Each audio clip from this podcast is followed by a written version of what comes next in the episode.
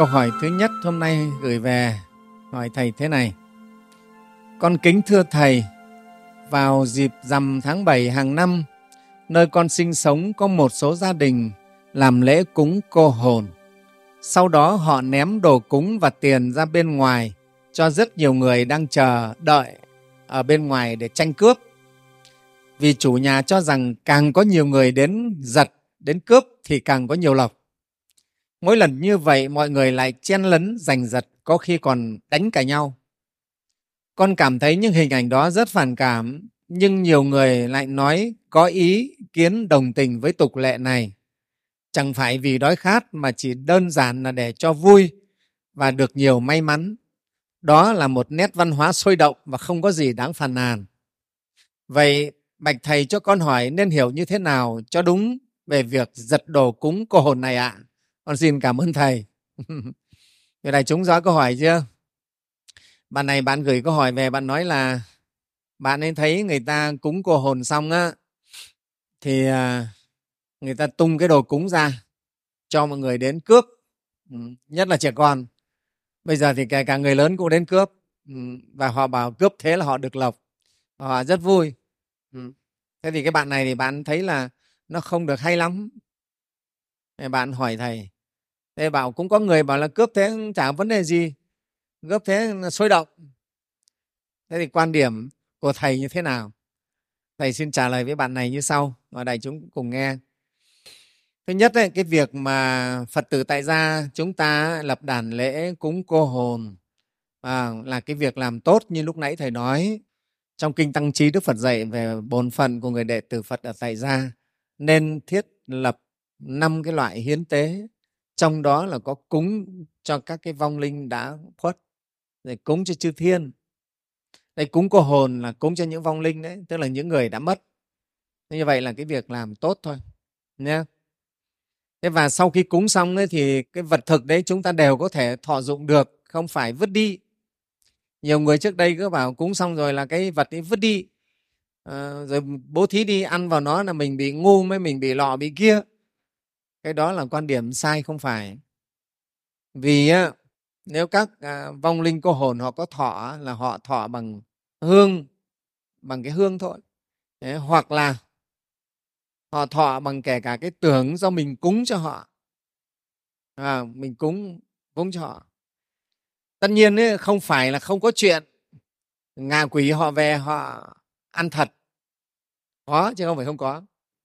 Đấy chùa mình cách đây mấy năm trước. Ở phú thọ phải không? Đấy, có câu chuyện nhà bé trà linh đó mà để đồ cúng cho cho quỷ ấy, trong vong ấy, mà nó ăn thật. Cúng cơm sữa ăn hết luôn uống hết luôn. Cúng dưa mà lúc sau vào là ăn hết hết miếng dưa luôn. Mà không có ai ở nhà hết đâu không có người đây là câu chuyện thật chứ không phải là chuyện không thật đâu. Thế đây, đây trong cái loài ngã quỷ thế này chúng thì có những cái loài ngã quỷ là hiện thân hiện thân người giống cái hình dáng của loài người vật chất trên chúng ta. Và có cái ngã quỷ thì họ không hiện thân. Thời đức phật rất nhiều ngã quỷ. Ngã quỷ thì nhiều lắm chúng ta biết rồi mà nhưng không phải là mắt thường chúng ta thấy được mà à, cho nên à, chính đức phật nói là ngài cũng đã từng nhìn thấy rất nhiều ngã quỷ nhưng mà ngài chưa nói cho đại chúng biết, vì lúc ấy trong đại chúng chưa có ai tu tập đắc được thiên nhãn. Sau này khi ngài mục kiều liên đắc thiên nhãn rồi, ngài chính ngài mục kiều liên nhìn thấy các ngã quỷ. Ngài về bạch với phật, thì phật nói là ta đã thấy những chúng sinh này, nhưng vì chưa có ai thấy cho nên ta không nói. Nói sợ các ngươi không tin, phỉ báng thì các ngươi mắc tội. Đấy, thưa đại chúng. Cho nên chúng ta không phủ nhận cái thế giới vô hình được. Ừ. Thì ở nhà bé trà linh đấy là có cái con ngã quỷ này về ăn luôn ăn hết luôn đấy chứ không phải là là là cúng mà không ăn đâu nghe không? Đấy, thế thì tất nhiên cái phần mà sau khi chúng ta cúng xong rồi còn lại à, thì chúng ta có thể thọ thực cách bình thường hoặc chúng ta bố thí cho mọi người. Thì ở đây á, bạn này bạn phản ánh về cái chuyện cái vị thí chủ này sau khi cúng cô hồn xong thì tung hết cái vật phẩm cái ở trong cái đàn tràng, đàn thí đấy ra ngoài cho mọi người ta cướp. Và lấy làm rất là vui. Đứng ngắm mọi người cướp rất là vui. À. thế thì ở đây thầy xin có quan điểm thế này. Cái chuyện mà mình bố thí thì là tốt rồi. Cúng cũng là tốt, bố thí cũng là tốt. Nhưng mà bố thí như thế nào để cho mình có phước báo? Bố thí mà mang cái tính chất gọi là thí cùi cho như thế thì phước báo không phải là lớn khi chúng ta bố thí thì chúng ta được phước báo lớn là chính chúng ta phải tôn trọng cái người nhận của thí của mình. Nghe không? Chúng ta bố thí mà gọi là giống như thí cùi ấy, vào thì không được. Nó không được phước báo nhiều đâu. Đấy. cho nên chúng ta tuy rằng đem cho nhưng cho với tất cả cái lòng tôn trọng kính trọng cái người nhận của mình. Dân việt nam mình có câu là gì? Của cho không bằng cách cho lời chào cao hơn mâm cỗ. Đó. Đấy dân mình đấy, coi trọng cái đấy. Của cho không bằng cách cho. À, à, nếu chúng ta mà cúng xong chúng ta mời tất cả mọi người vào rồi chúng ta đi phát từng người người cái bánh người cái kẹo người cái quả người nắm xôi thì rất hoan hỉ. Nghe không? Cho mọi người xếp hàng trang nghiêm mình đến. Mình mời các bác các cô các cháu vào đây. Vào bác phát lộc cho. Rất là hoan hỉ thế còn khi ta tung ra như vậy cho người đến tranh cướp nhau thì chúng ta thấy chúng ta đã gieo cái nhân không tốt đấy. Tuy là bố thí nhưng mà lại gieo nhân không tốt. Đó là gì? Hãy phân tích này chúng ta thứ nhất ý, là gieo cái hạt giống tham lam tranh đấu hạt giống cướp giật vào trong tâm hồn của những cái người nhận đồ thí của mình. Đúng không? Nhất là giới trẻ. Các cháu mà tung ra thế nó tranh nhau vào nó cướp. Ờ, như vậy đại chúng thấy tự nhiên gieo vào trong tâm hồn các cháu cái hạt giống cướp giật trộm cướp. À, đang nghe các cháu cứ cho vào ta phát từng người đàng hoàng thì không sao. Nhưng mà khi tung lên như vậy thì các cháu nó phải cướp thôi. Cướp thì nó phải tranh nhau phải chèn nhau phải chen lấn. Và có phải là ta đã gieo vào trong tâm các cháu hạt giống trở thành kẻ trộm cướp không? Cướp giật không? Ừ. thấy không? Thứ hai nữa làm cho các cháu tăng trưởng cái tâm tham và tâm tranh đấu đấu tranh cái tâm đấu tranh cạnh tranh đấu tranh. Tất cả những cái tâm hạt giống tâm ấy đều là bất thiện đó. sau này đều trổ ra những cái quả không tốt cho các cháu. Mà cái nguyên nhân lại từ mình. Từ mình đấy đấy thưa đại chúng nhá. Cho nên bố thí không khéo á, lại là khiến cho người ta tâm tham cho người ta cái tâm tranh giành cái tâm đấu đá cái tâm cướp bóc đấy, là không tốt. Xét rõ về tâm như thế là mình thấy không tốt đấy. Đấy đại chúng thấy không? Đấy là về phía cái người nhận thí. Thế còn mình là người thí thì mình lại đang gieo cho mình cái hạt giống gì đại chúng thấy? Chúng ta nhìn thấy mọi người súm nhau vào nhặt rồi tranh rồi cướp đánh nhau. Mình lại vui mình cười. Thế là đang gieo cho mình cái nhân gì? Bàng quang trước cái khổ đau của mọi người. Sau này mình sẽ bị sinh ra chính mình bị vào những cái chỗ đau khổ mà người ta không cứu mình. Đại chúng hiểu không? Mình nhìn thấy một người tranh giành và mình còn vui vui trong cái nỗi đau khổ của một người à, trong cái sự chiến đấu của mọi người. Mình gieo cái nhân ấy mình đang gieo cái hạt giống ấy vào tâm mình. Thế đâu có tốt đâu đại chúng có thấy không? À, hạt giống không tốt. Ừ. tức là mình sẽ mất đi cái hạt giống từ bi nữa. Vui mình vui với những cái mà họ tranh giành họ đấu đá giành giật nhau đấy là không tốt. Sau này mình sẽ bị sinh xứ vào cái chỗ không tốt. Thế rồi sao nữa? Mình thấy họ cướp giật cái đồ thí của mình. À, mình dễ sinh cái tâm xem thường họ. Cho họ là những người đói khát mọi giờ. Tức là mình kiêu mạn cũng tự mình cho mình là cao quý hơn. Đấy lại là gieo cái hạt giống kiêu mạn cho mình nữa. Thì kiêu mạn kiếp sau mình lại bị sinh xứ vào chỗ thấp kém đấy để chúng thấy cho nên chúng ta đi bố thí đi từ thiện không phải chúng ta cho người cái người nhận vật của mình mà mình lại giống như cái người ban ơn cho họ đâu. Muốn được phước báo thì mình phải rất biết tôn trọng họ. Xem thường họ mình lại còn bị mất phước gì đấy chứ không phải chuyện. Đấy Thấy không? ta nghĩ là ta ban ơn kiếp sau mình lại bị sinh vào chỗ thấp kém. Đó. Vậy cho nên thầy xét ấy, nếu cái việc cúng cúng cô hồn xong mà bố thí cho mọi người theo cái kiểu tung ra cho người cướp này là không có lợi ích gì cho cái người, cho cái người mà cúng cả nhé cho nên thầy khuyên, nếu là phật tử, chúng ta cúng cô hồn là tốt. Còn cái việc phân phát cái lộc đấy chúng ta nên tặng cho làm sao cho đẹp, nghe không? Để sau khi chúng ta bố thí xong, cả người nhận thí lẫn người thí đều đẹp lên, thì mới mới đúng là người con phật, nghe không? Chứ không phải chúng ta thấy cái họ tranh cướp nhau.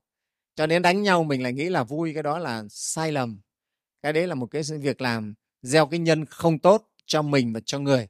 Thì chắc chắn là cái quả báo không tốt sẽ xảy ra. Đại chúng thấy không? Nha. Đấy, nhưng phải tránh. Câu hỏi thứ hai.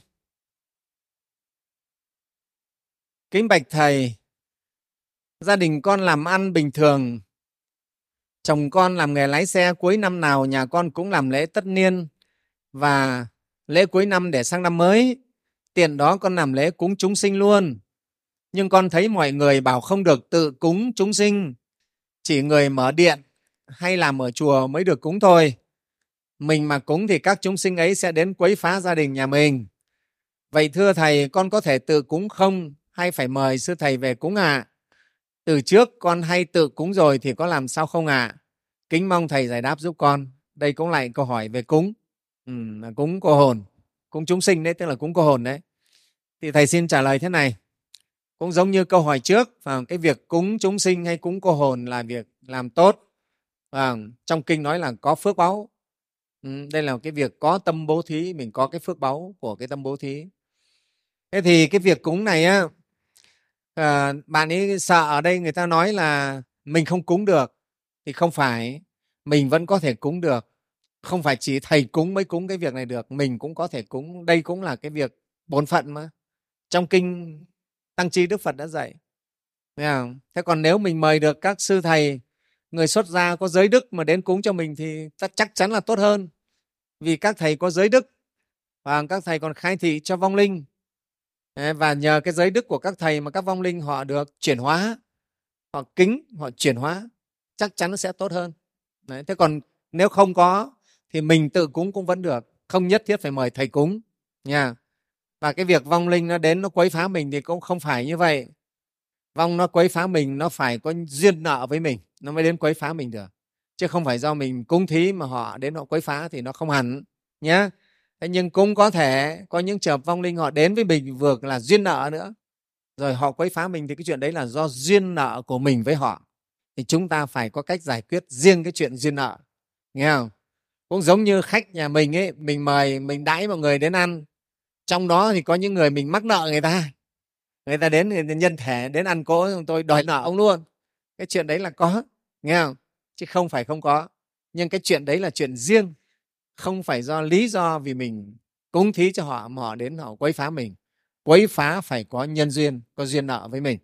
Đấy, thế thì thầy xin trả lời để cho bạn này bạn hiểu rõ và bạn an tâm. Từ trước đến nay đã cúng rồi thì mà không xảy ra vấn đề gì thì không có gì phải lo cả nhé. Bạn vẫn cúng bình thường nha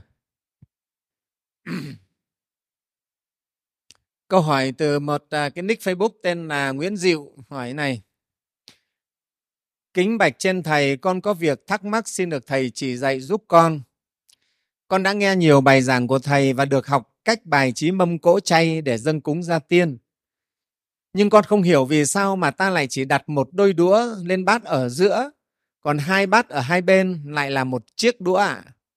kính mong thầy chỉ dạy cho con được hanh thông ạ à.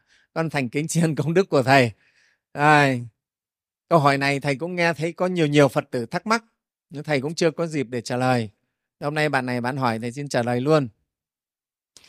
À, thứ nhất là bạn đi, đi đi à, có dự những cái à, lễ cúng chay. Thì bạn thấy có bày trên bông à, cỗ để cúng cho vong đó. Thì có ba bát cơm đó, thì bát ở giữa thì có một đôi. Hai bát hai bên để mỗi bát một chiếc. Thì bạn thắc mắc nghe không? thì tất nhiên thưa đại chúng cái việc cúng cấp cho người đã mất ấy, thì nó cũng phụ thuộc vào rất nhiều cái tập tục khác nhau nghe không? tập tục khác nhau chứ không phải không mà chúng ta người Việt Nam thì ảnh hưởng của cái thọ mai gia lễ rất là nhiều Đấy. thì chúng ta thấy ở đây á, thì thầy xin giải thích mà theo quan điểm của cá nhân thầy và cũng theo cái nhìn mà tinh thần của nhà Phật nhé. Thầy thì xin à, giải thích thế này. Chúng ta cúng cho cái vong linh đã khuất đấy. Ba bát cơm. Bát ở giữa là bát mà, gọi là, cúng cho vong. Để đầy đủ một đôi đũa, vì người trần chúng ta ăn cơm thì vẫn có đũa mà dân mình ăn đũa. Còn tất nhiên các nước khác họ không cúng, họ không ăn đũa, thì chắc họ không cúng đũa đâu. Nghe không? Người ta cúng đũa là một đôi để cho vong ăn. Hai bát hai bên, mỗi bát một chiếc. Ừ. Thì thầy nghĩ là nó vừa là hai bát hai bên là cân đối mỗi ban một chiếc ấy, tại sao lại một chiếc? Ừ. người ta thường nói là đũa phải có đôi. Mà bây giờ đũa mà mất đi một chiếc tức là đũa bị bị thiếu. Thế thì cái đôi đũa mất một chiếc này này là thể hiện cái sự mất mát. Hiểu không? và đây là gì? Thể hiện cái sự nhớ nhung thương nhớ của người còn sống gửi cho người đã khuất, mà, gọi là, mượn vật để để tả tình, mượn cái cảnh, cái đũa mất một đôi đũa phải có đôi mà đũa mất mất một chiếc à giống như là vợ mất chồng, con mất cha, nghe không? cháu mất ông Đấy. thể hiện cái sự mất đi rồi Đấy. cho nên theo thầy thầy nghĩ là cái việc làm này của của người xưa có lẽ là gửi gắm cái đấy. Trong cái mâm cúng này nói là người sống vẫn còn rất nhớ rất tiếc. Người đã khuất. Người đã khuất là mất mát một sự mất mát tiếc thương. Gửi cái tình cảm đến cho người mất. Hai chiếc đũa hai bên ấy, để cho nó cân xứng nghe không? Ừ. đấy. Đại chúng hiểu không nào? Cho nên cái nghĩa cái cái chiếc đũa này theo thầy nghĩ chỉ là cái nghĩa tượng trưng thể hiện cái sự thương nhớ cái sự tiếc thương cái sự nhớ nhung trong lòng người sống đối với người đã khuất. Người đã mất đi người ta rất là muốn mình vẫn còn ở trong lòng người sống. Chứ mà mình mất rồi con cháu chẳng nhớ gì đến mình vợ con chả nhớ gì đến mình. Người ta rất khổ đấy thưa đại chúng người ta người ta nghĩ là khổ lắm đấy. Đấy là theo cái nghĩ của người con người chúng ta. À, mình chết rồi nó coi như không. Nó chả tiếc chả thương chả nhớ gì. Tủi thân lắm thưa đại chúng. Chết mà không một ai thương xót không có ai nhớ gì. Đau khổ lắm thưa đại chúng. Đấy. Cho nên hình ảnh cái chiếc đũa mất một đấy là thể hiện sự sự tiếc thương sự nhớ nhung. Thì trong thọ mai gian lễ này chúng nhớ còn có cái chuyện mà người ta à, mở cửa mả mà ta dẫn con gà mẹ với đàn gà con ra mộ đó làm lễ.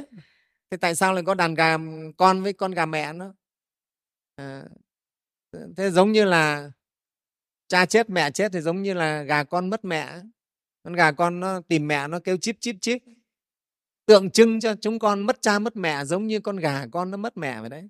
Dẫn đàn gà ra mộ nghe không? Đó.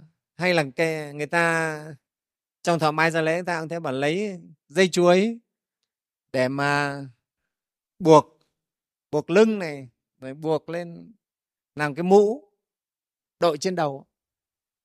Đấy. thế là vì sao? Chúng ta biết cái cây chuối ấy, thì khi mà nó ra buồng rồi ấy, nó trổ buồng chín buồng rồi thì là cây chuối nó hỏng nó chết. Cái cây chuối coi như là xong cái bổn phận. Khi đã trổ ra buồng rồi là cây chuối là sẽ chết là xong. Đấy thế thì cũng vậy cha mẹ mình thế sinh con xong lo cho con xong rồi cha mẹ chết nghe không? Thế cho nên cái cây chuối nó nó rất có ý nghĩa. À, cái lá chuối cái tàu lá chuối nó tả tơi ra. À, rất là giống hình ảnh của cha mẹ mình tả tơi một đời vì con.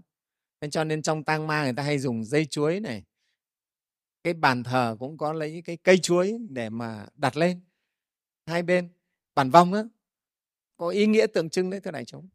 Cho nên thầy nghĩ cái việc hai cái đũa hai bên này đều mang ý nghĩa tượng trưng, thể hiện cái sự mất mát. Và người sống thấy đây là mất mát. Cái người đã mất thế này, đây là mất mát, một nỗi mất mát to lớn, nghe không? Đấy, to lớn. Đấy. thầy nghĩ có lẽ đây là cái ý nghĩa tượng trưng ờ, và chính cho cái cái việc này. Đấy.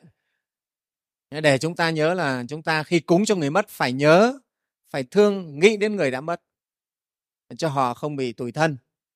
Ừ, an ủi. Nghĩ rằng người đã mất nhưng vẫn sống trong lòng của người còn lại người ở lại nghe không? Tuy nhiên là cũng có một số quan điểm khác.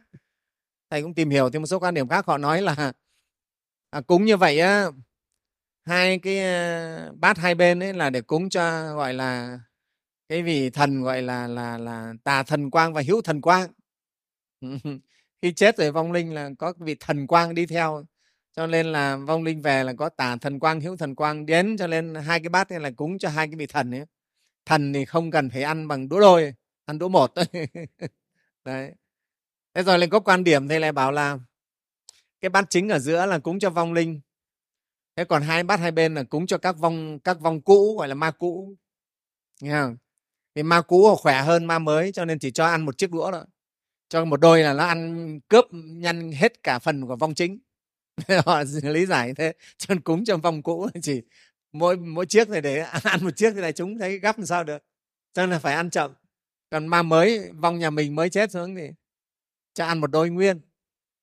Nghe không? Họ họ lý giải như thế thầy thầy xét thấy nó không có đúng. Nhất là cái chuyện bảo cúng cho ma cũ và ma mới phải không? Vì đây là cái lễ này là cúng cho chính cái vong này chứ có cúng cho vong khác không được mời đâu. À, mình cúng cho vong nào?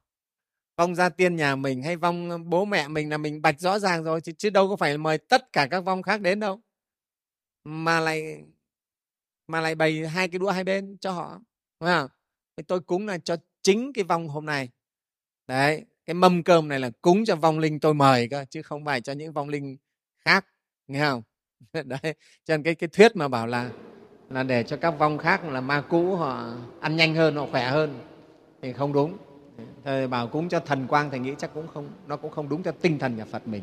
Cho nên ấy, cái tập tục này ấy, tuy nó không phải của đạo phật thưa đại chúng nhưng mà thầy xét nếu xét về ý nghĩa là người còn sống thương nhớ nhớ tới người đã khuất thì là một đạo lý tốt, đạo lý của tình người, nghe không? Chứ chúng ta, người đã mất rồi ta coi như họ chết là mất hẳn rồi, không còn gì nữa. Cũng không thương, không nhớ, thì cái đó không tốt cho chúng ta, không phải là thiện pháp, nghe không? còn chúng ta nhớ tới người đã khuất, có nhớ và cúng họ thì phải nhớ đến họ chứ. Cúng ông bà, cúng cha mẹ phải nhớ đến ông bà, cha mẹ. Và chúng ta phải học được cái gì hay tốt, những lời căn dặn của ông bà, của cha mẹ đối với chúng ta. Thì cái đó là tốt đây cũng là cái đạo lý uống nước nhớ nguồn.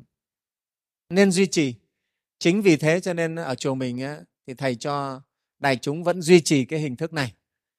Những cái gì của người xưa nếu mà tốt đẹp thì chúng ta có quyền giữ gìn và phát huy. Và cái gì không tốt không phù hợp ta có thể ta có thể bỏ. Không nhất thiết là cứ xưa bày thế nào nay phải làm như vậy.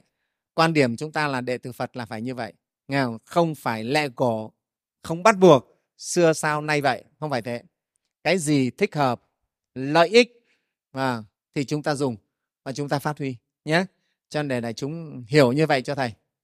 Hiểu như vậy và chúng ta nên hiểu như vậy. Thế thôi chứ nó không có cái gì là là kỳ đặc cả đâu nhé. Rồi.